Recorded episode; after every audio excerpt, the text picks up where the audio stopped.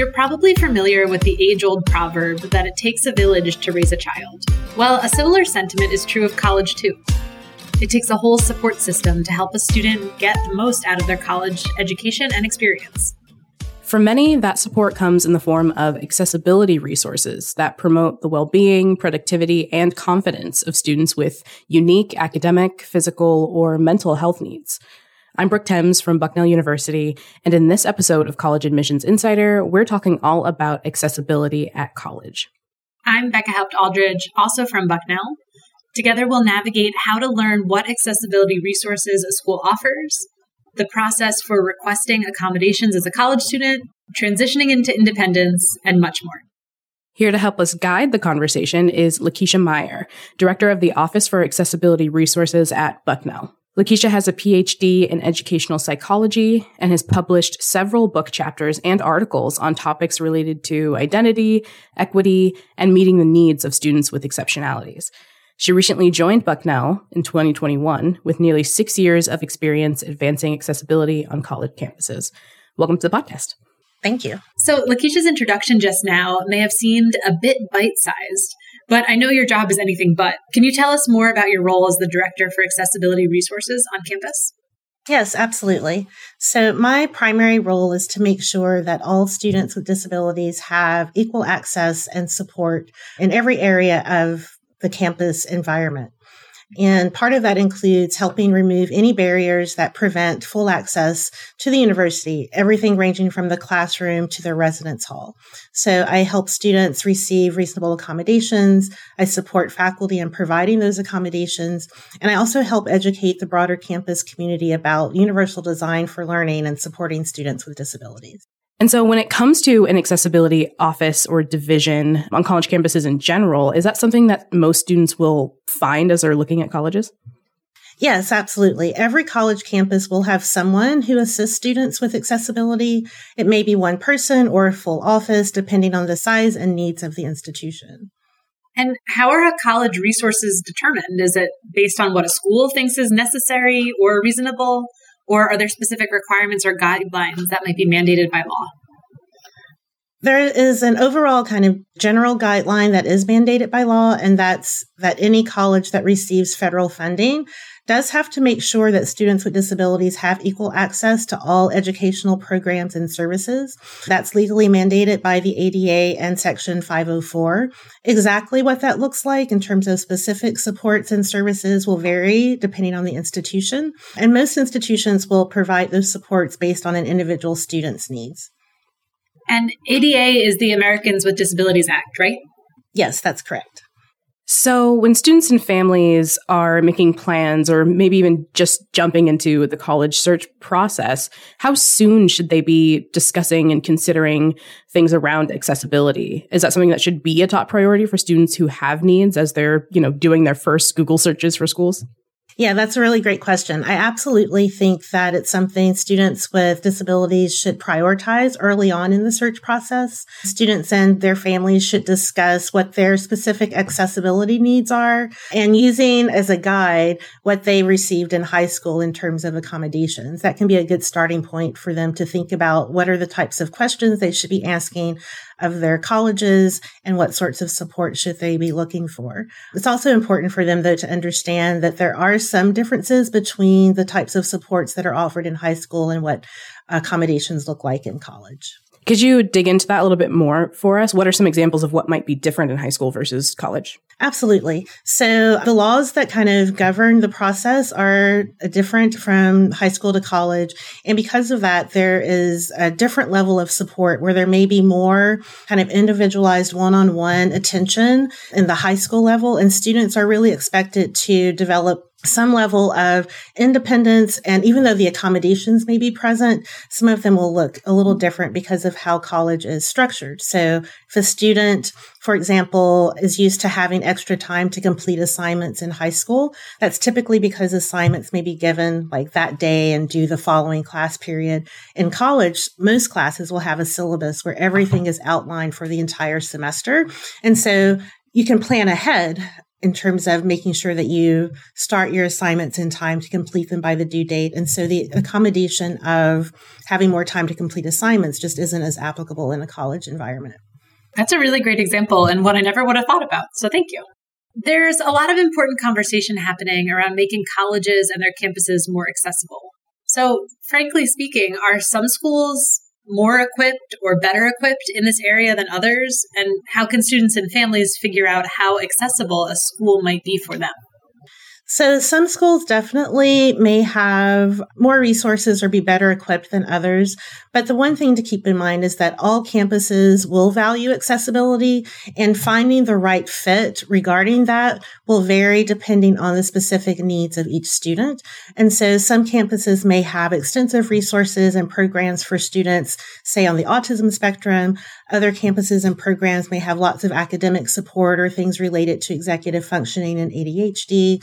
And so depending on what that individual student needs, finding out what those supports and services are, I think is an important step in deciding where the best place to go to college is. And so I usually suggest that students and their families go to the website of the schools that they're interested in to see what accessibility and other support services are available relative to their specific students' needs. So I'm curious in your role, particularly, how often are you interacting with prospective students and families and fielding questions? And what do those conversations tend to look like? How are you steering them towards what they need to know? Right. So I participate in the campus days where students come to campus who maybe once they've been accepted and are deciding whether or not they're going to attend. Most of those events will have a panel where I'm one of the members of the student support panel to talk about the disability services that are offered. I also receive individual phone calls often from students and their families. These calls usually consist of really general questions. I can provide some general basic information about what we provide. But until the student is actually a Bucknell student, I can't really provide specific information about what their accommodations might look like. So those conversations do tend to be general, but it often provides enough information for the family and the student to kind of know what the next best steps are moving forward. And so, speaking of some of those panels and those on campus events, sometimes the only way to know what a school is about is really to visit it yourself. And so, what should students and families be looking for when touring a school that can give them a sense of the school's resources and commitment to accessibility? That's a really good question. I think that one of the things to pay attention to is just the language that's used in terms of when we're thinking about inclusion and of all students, making sure that individuals with disabilities are part of that conversation. And then depending on the specific student's needs, say, for example, if they have physical or mobility needs, paying attention to how easy it is to navigate campus.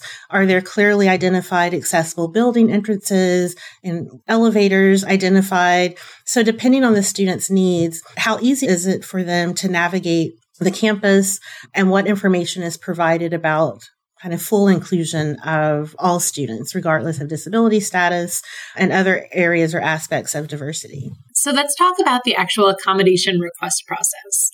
When and how might a student disclose their needs to a school? And what's the process for securing those accommodations? So students can disclose once they've accepted and are officially a student at Bucknell. And self disclosure is the only way to access accommodations. And that's something else that's different from high school, where a student's kind of educational program and accommodations follows them each year. In this environment, students have to self disclose and specifically request the accommodations that they need. The request process can't begin though until they are officially a student and schools will vary in terms of the exact process, but in general, a student will first disclose their disability, request the specific accommodations they'll need, and provide documentation to support their request. At Bucknell, the request form is online. Documentation can also be uploaded electronically. And so this process is really streamlined for students. And this, I think, helps alleviate some of the anxiety related to requesting accommodations and getting approved for those as the director, I review the requests and the documentation and then begin communicating with the student about their accommodations and the next steps for them. And so to plot that timeline on a calendar, some of our students may have been admitted to Bucknell as early as December in their senior year if they've applied early decision to Bucknell. Knowing that our regular decision students, our national deposit deadline is May 1st. And so for students to become officially enrolled and matriculated to Bucknell, that's after they've paid that enrollment deposit. So I have to imagine that, Lakeisha, the spring and the summer months for you are your busiest in terms of working with students who have enrolled and are heading into their first year at Bucknell. Yes, absolutely. The spring and summer, usually, yeah, just prior to the end of the spring semester through the summer, I'm getting lots of requests and calls and emails and helping the students and families prepare for that transition. And so up top, we talked about the fact that needs can be diverse. And so can you talk a little bit more about the kinds of needs that the Office of Accessibility Resources provides for and maybe some specific examples of what those resources might look like. Yeah, absolutely. So the most common needs are academic or classroom based needs in, in terms of students needing, say, extended time to take exams or quizzes due to conditions such as ADHD or anxiety. So most accommodations that are requested fall within the category of academic accommodations. But there are additional areas such as housing accommodations, which sometimes students and families haven't necessarily thought through because those aren't accommodations they've had to request previously. And so once a student is preparing to be on a residential campus, they may also need to think about their housing and what sorts of accommodations they might need to fully access that. So if a student has, say, chronic health conditions where they need, you know, access to bathroom or kitchen or say mobility issues where they want to make sure they are housed in a residence hall that either has an elevator or they're on the first floor. So those are the sorts of housing accommodation needs that sometimes parents and students might want to think about. And then the academic accommodations really can apply to lots of different disability, uh, diversity of disability areas. So the diagnosis that a student has isn't really the kind of most important part of that, but more functionally, what does that look like? So whether a student has ADHD or anxiety, if they're having trouble focusing and they need to be able to take their test in a distraction reduced area, accommodation can be provided. And we have a testing center, for example, on campus that provides support so that students do have a space to take their tests in an environment that fits what their needs are. So it sounds like you are collaborating with a bunch of different divisions on campus to really provide that network of support. Is that right?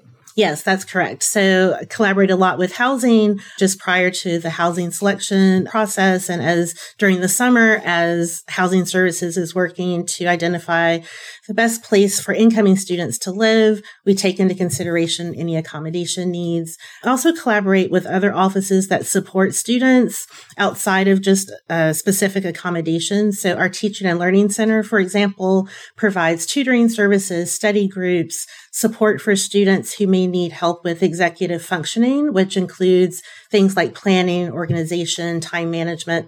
And so I often will help students connect to some of those other resources or the counseling center, for example. And so that's one of the nice things about our campus in particular is, as was mentioned earlier, it takes a village. And I feel like there really is a connection across the various offices across campus. And we really do work together to support all of our students.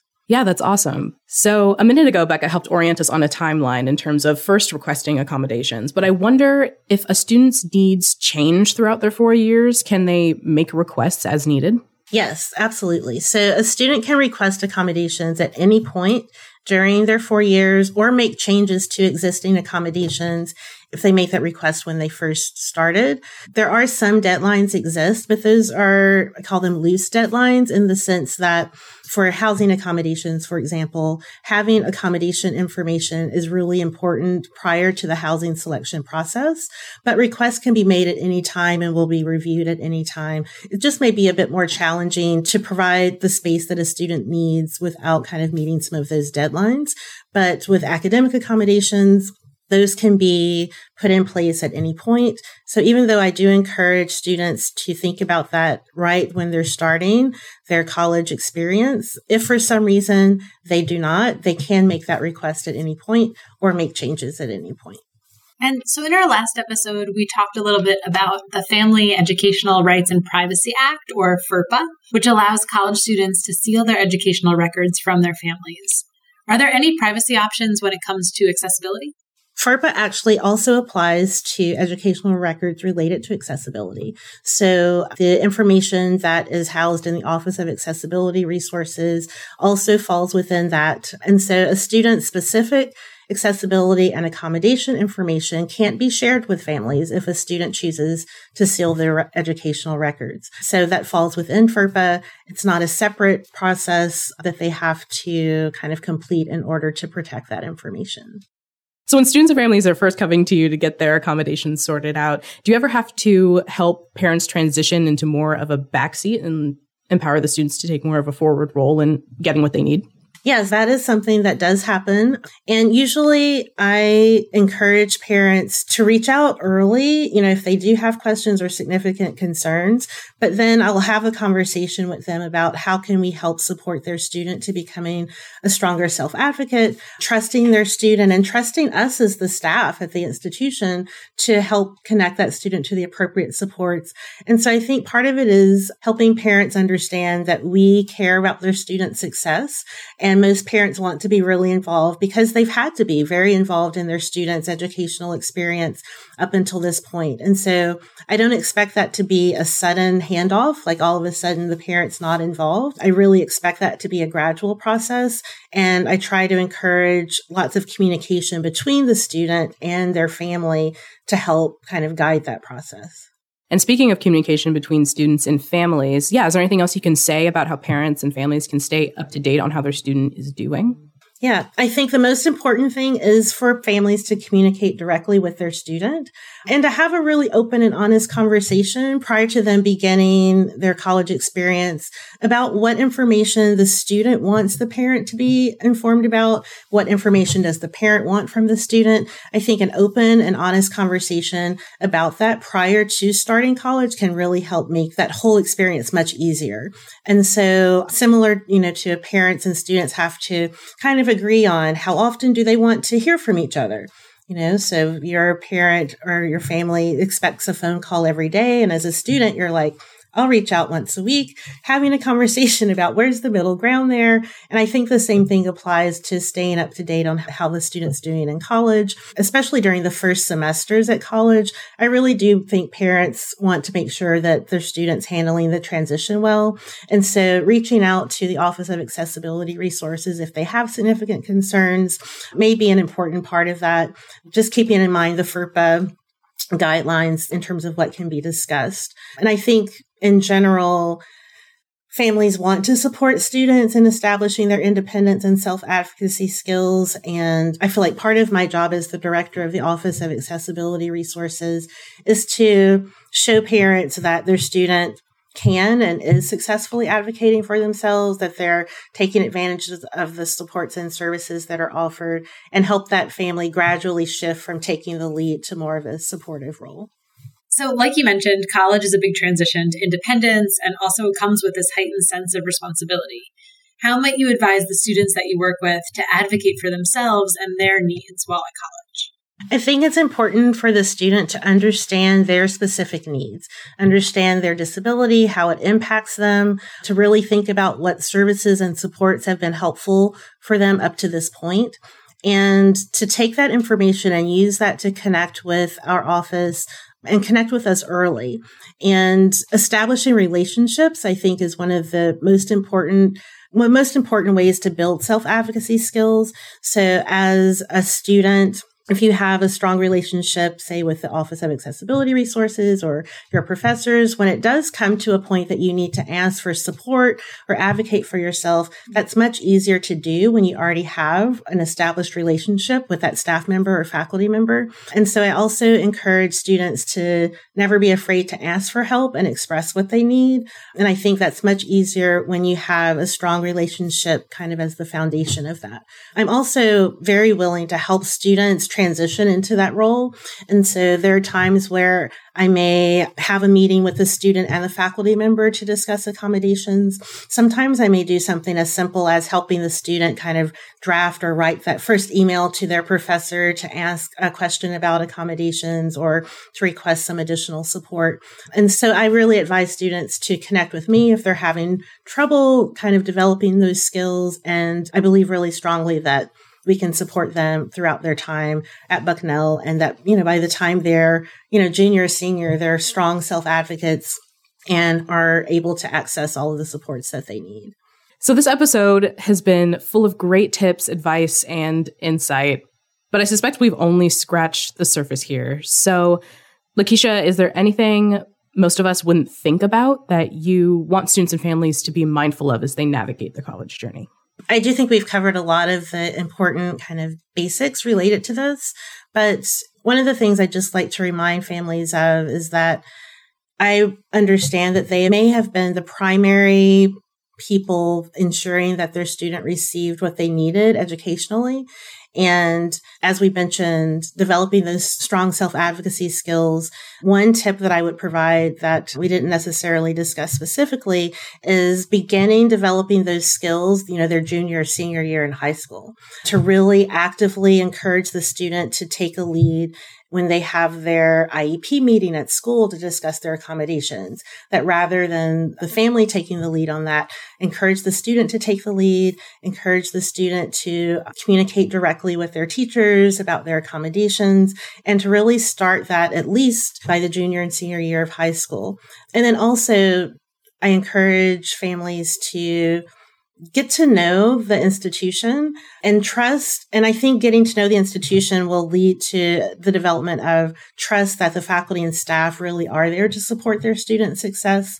And so communicating with the student about what they need and how they should communicate that to the institution, but also just getting to know the college as a family, being involved in the kind of the more appropriate outlets for families to be involved. There's there are ways for families to be engaged, even though they may not be directly involved in making sure the student receives their accommodations. And so finding ways to connect to the institution, I think helps families feel more confident and comfortable in kind of handing off their most precious, you know, person to them, handing them over to us.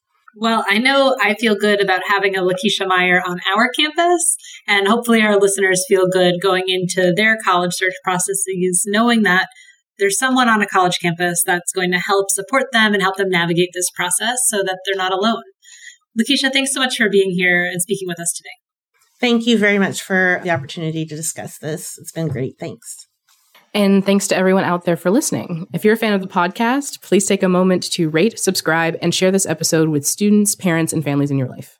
We'll be back with another new episode in two weeks. In the meantime, send your questions, comments, and episode ideas to podcast at bucknell.edu. We read every note that arrives in our inbox. And finally, you're invited to follow Bucknell on all of your favorite social media apps. Just look for at Bucknell U on Instagram, Facebook, Twitter, YouTube, and TikTok. You can also follow our student run Instagram account, which is at I am Ray Bucknell. Until next time, keep reaching for your dreams and your dream school.